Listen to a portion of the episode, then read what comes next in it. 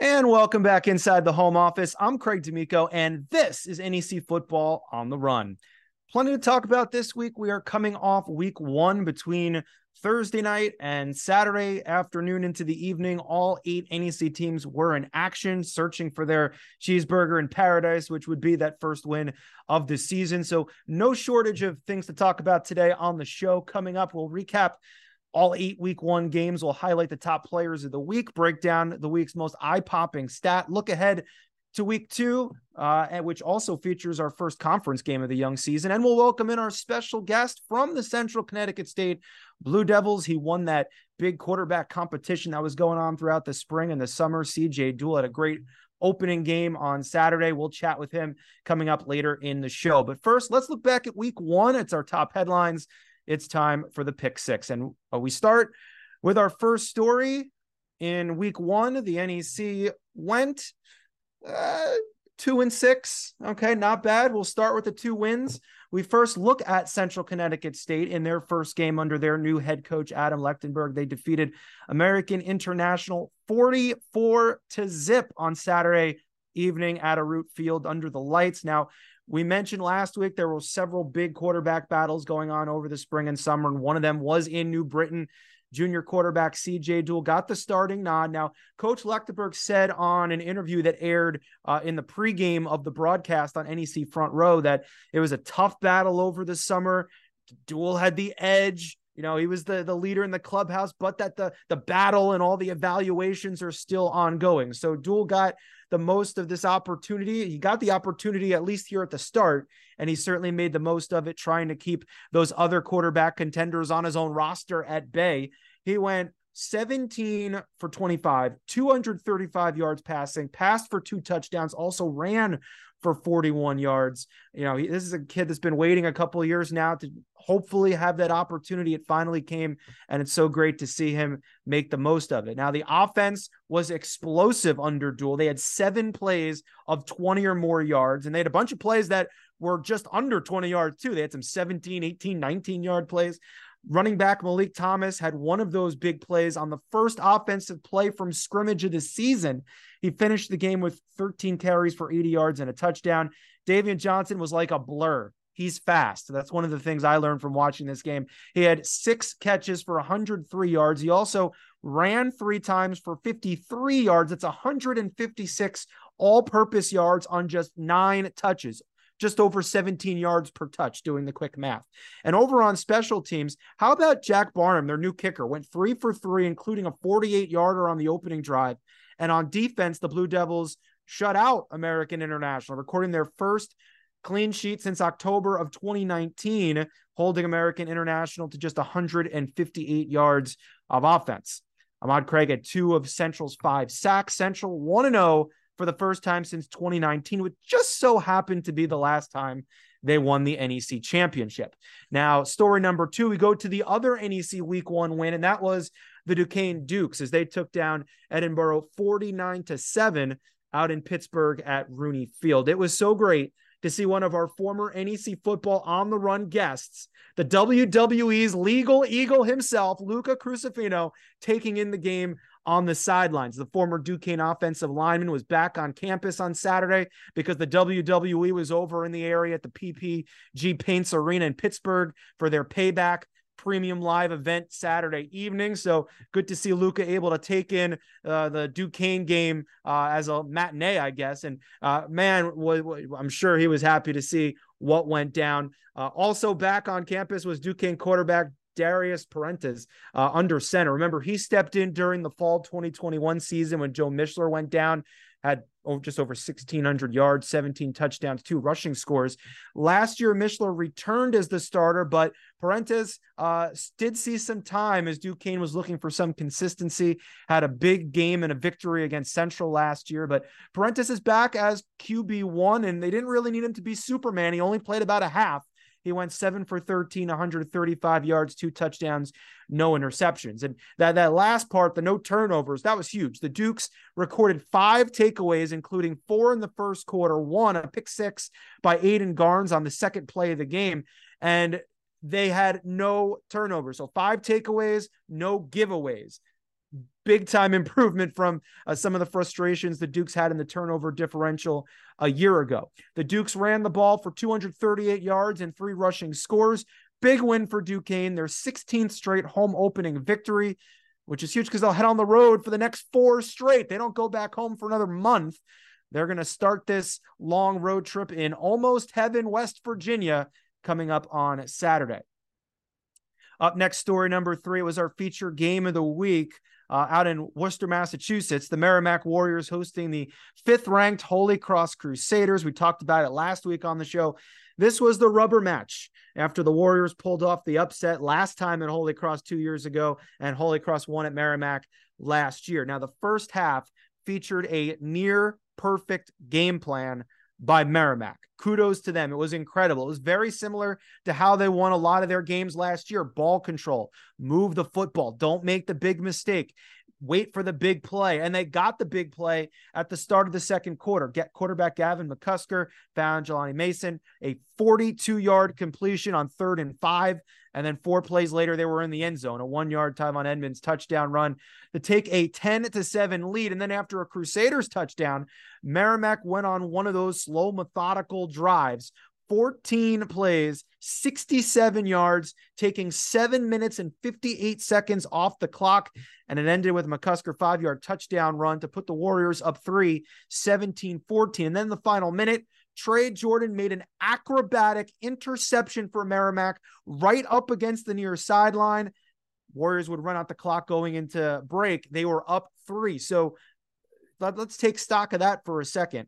Merrimack against the number five team in the entire country, three point lead at halftime, playing a near perfect half of football. Everything was going their way. They had about a seven to eight minute time of possession advantage. They were keeping the ball away from the Holy Cross offense themselves. Merrimack scored on three of the four drives, notwithstanding that last drive after the interception when they just ran out the clock to go to halftime.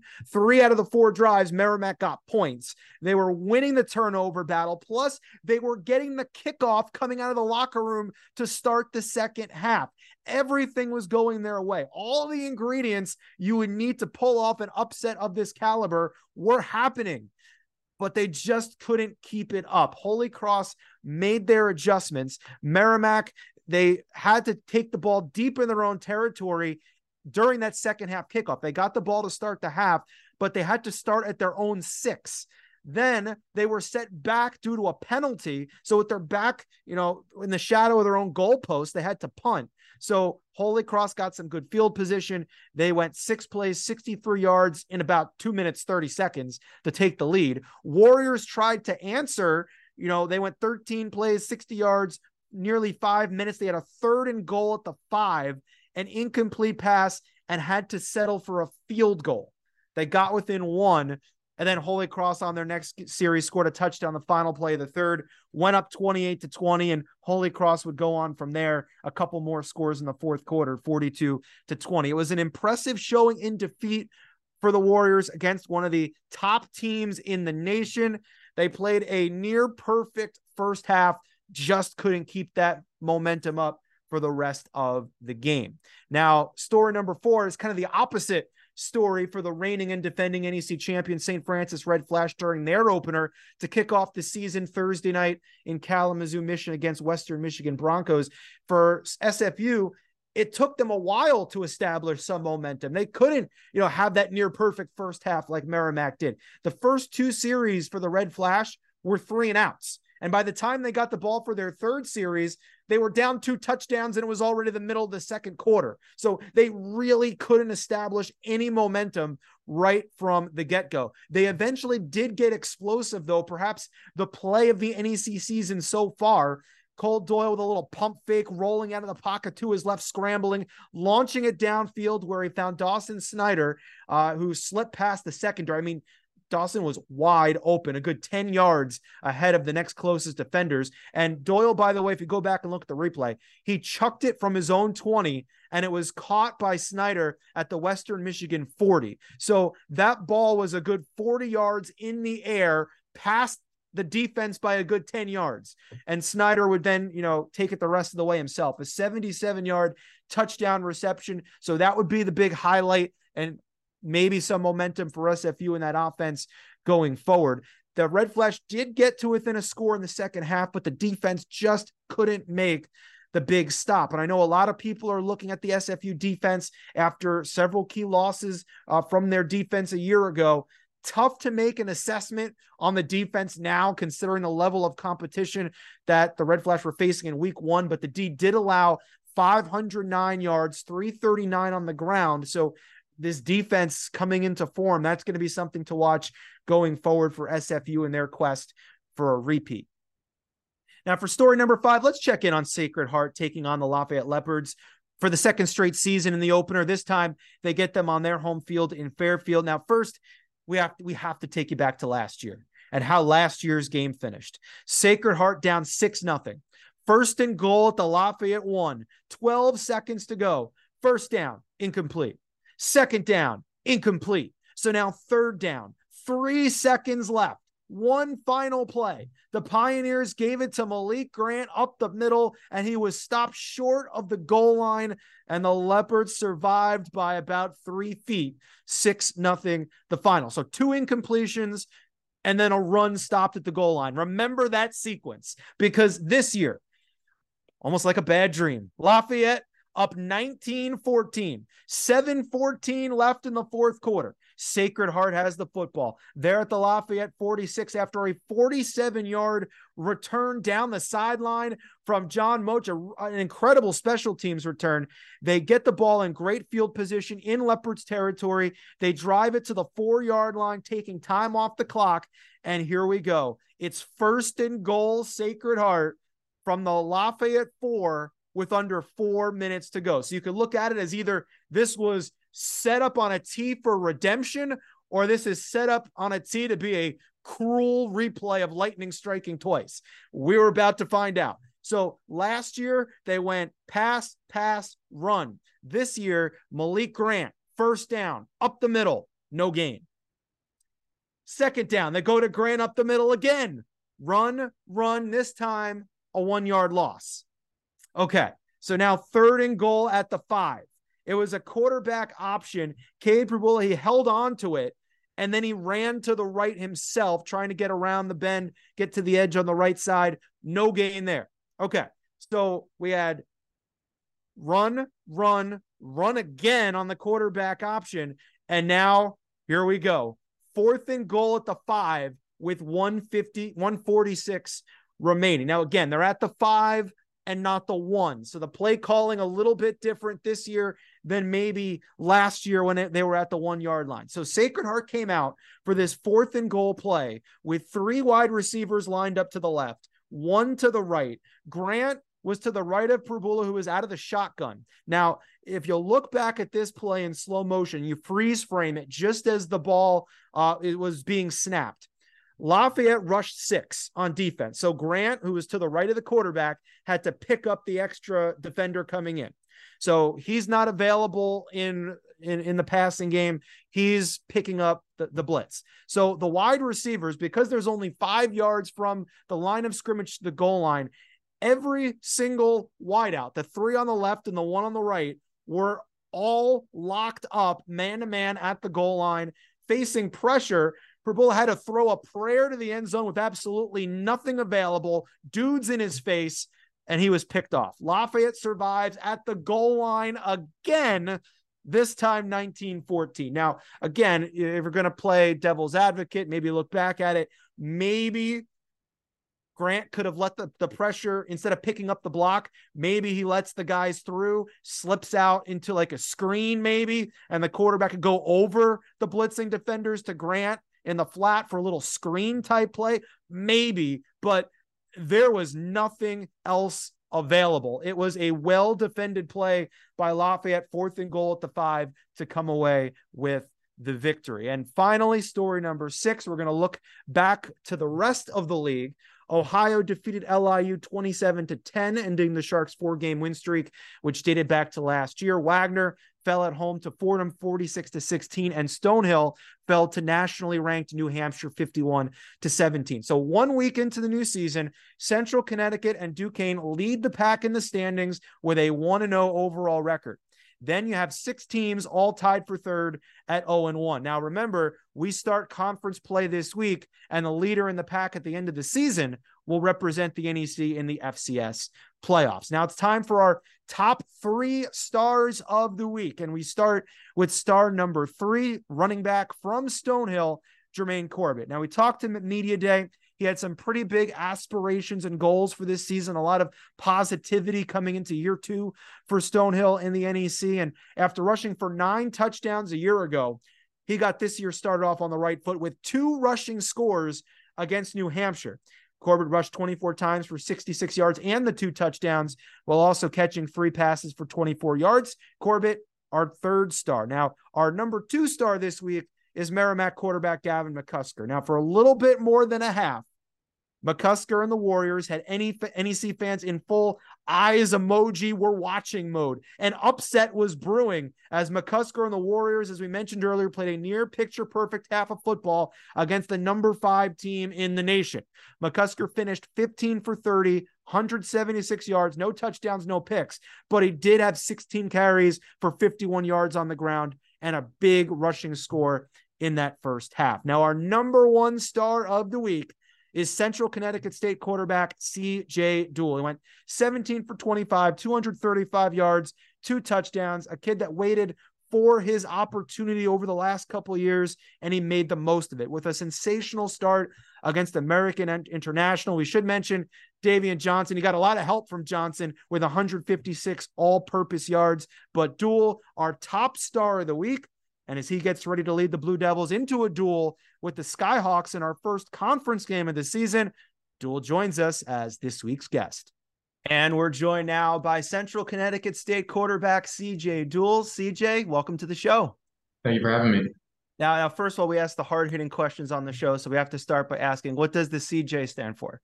Christopher Joseph.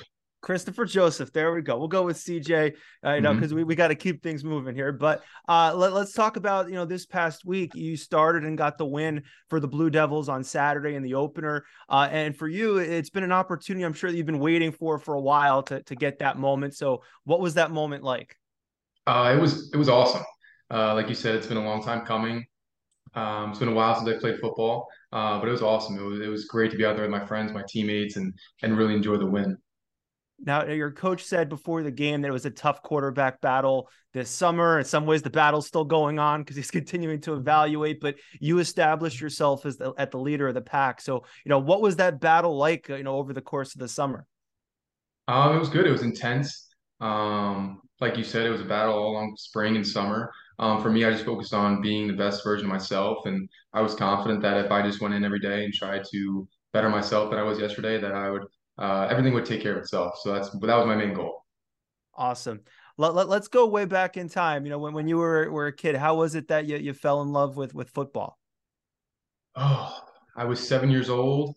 Um, I did not like it at first. I, I wanted to quit. Yeah, I didn't like it, and, and my dad said, "Give it one more year." And um, things changed. I got to, I got, I got into the quarterback role, um, and I just loved it ever, ever since then. So, so what was it about the quarterback role that got you to stick with it during that one more year?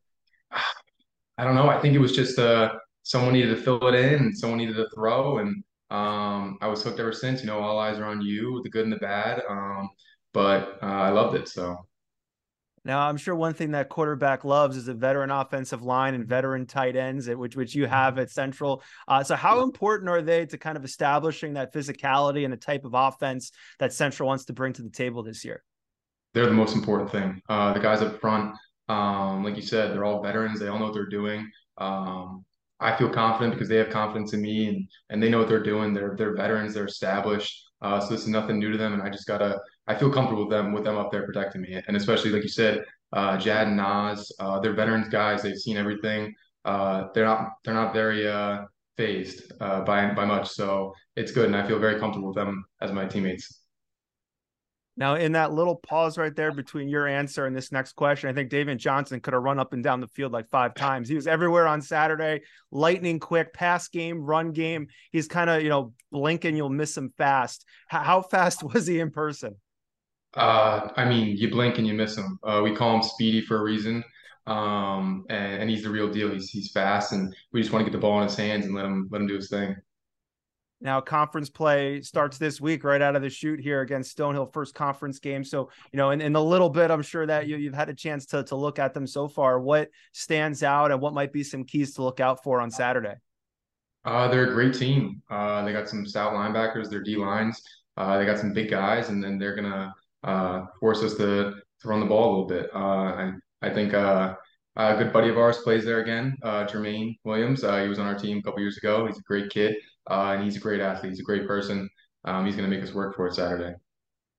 All right. Well, we're going to get you out here with the final five questions. These are rapid fire. So just hit us with the first thing that comes to mind. All right? mm-hmm. All right. Favorite color? Orange. Not blue? What about blue? Where does that rank? That'll go second. Okay. All right. Orange isn't bad. Uh, what's your because it's back to school time, so we're gonna ask what is your favorite school supply out of all the school supplies? School supplies. I'll go with just your regular like composite notebook. It's good go. and viable, you know. That is correct. You got that mm-hmm. one right. All right. Favorite snack or junk food when it's a cheat day? What's your go-to? Mm. Cheat day. I'll go with a good uh, Chick-fil-A milkshake. Ooh, okay, really good. You got that one.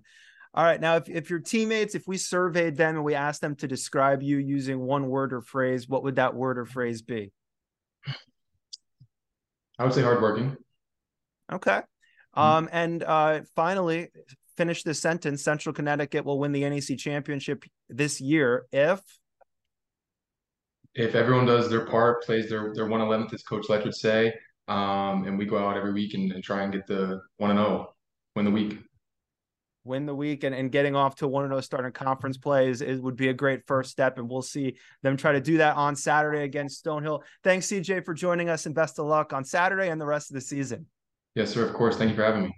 All right. And be sure to check out our full NEC football on the run show over on the NEC Overtime Pod, available wherever you get your podcasts. It's time now for this week's stat chat. And we go back to the to last year, the average length of the opening game for each NEC team. So each NEC team's first game of the season averaged three hours and 32 minutes in terms of time of length. Six out of the eight games from last year in the NEC openers went over three hours, and two of the eight games went over four hours. Now, one of the things that's been uh, heavily discussed coming into this college football season, not just in the Northeast Conference, was that the NCAA implemented some new rules at Division One and Division Two to help the pace of play. First, this year, the game clock is running after all first downs, except in the last two minutes of each half. So, uh, previously, whenever there'd be a first down, they stop it, they position the football, then they restart the clock. This time, the clock keeps running a- after a first down, except in the last two minutes. Once you get a first down, the clock will stop in the final two minutes of the first half and second half.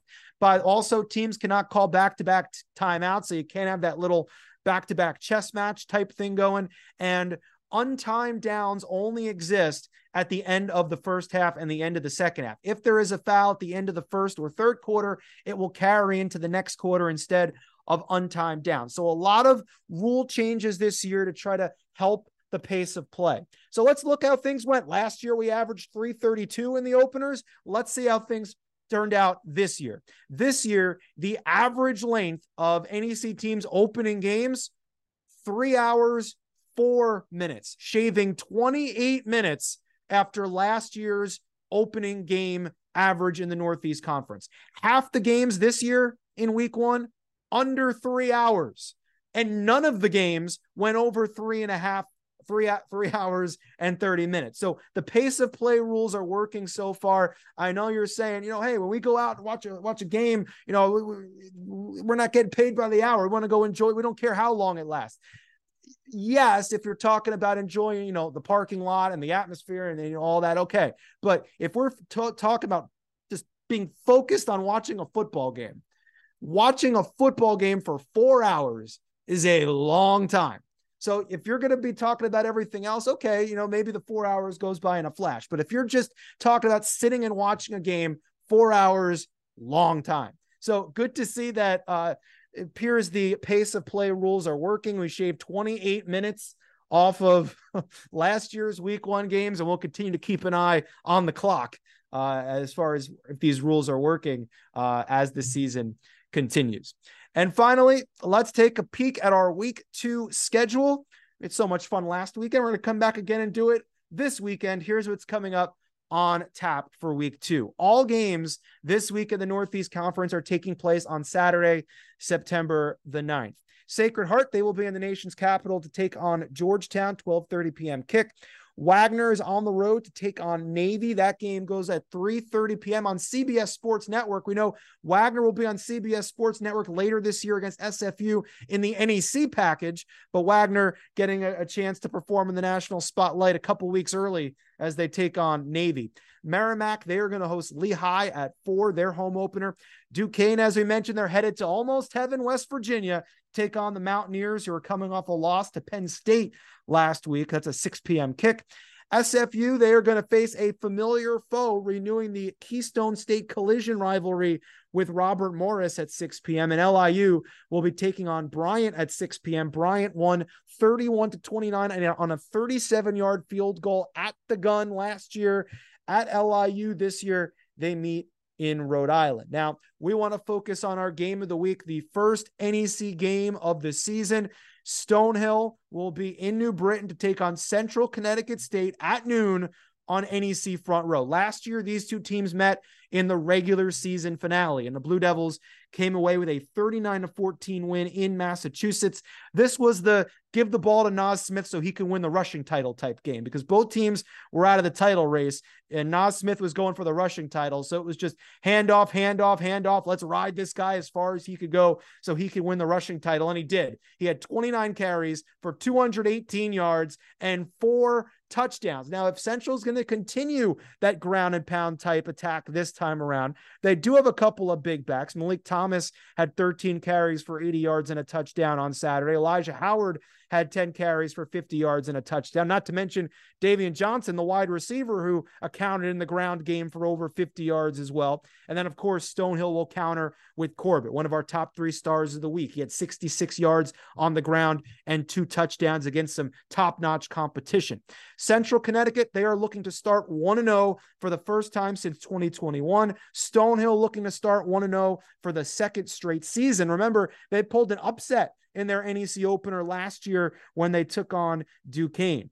Christopher Joseph Duell, the quarterback, our guest earlier today talked about it. They want to go 1 0. They want to win the week, a great first step for them. And uh, it didn't sound like he was looking uh, too forward to meeting up with uh, Jermaine Williams, the junior defensive tackle who for the last two years has been a part of the Blue Devils, had two and a half sacks a couple of years ago. Uh, Duell hoping they don't renew acquaintances at least uh, in between the lines during the game, maybe after the game, but uh, that should be an interesting battle to watch. So Central Connecticut versus Stonehill, the NEC conference opener, 12 noon on Saturday on NEC Front Row. And that'll just about do it for this week's episode, everyone. We hope you enjoy week two of NEC football. And we will talk to you again next week to wrap everything up and make sense of it all. Until then, I'm Craig D'Amico, and this has been NEC Football on the Run.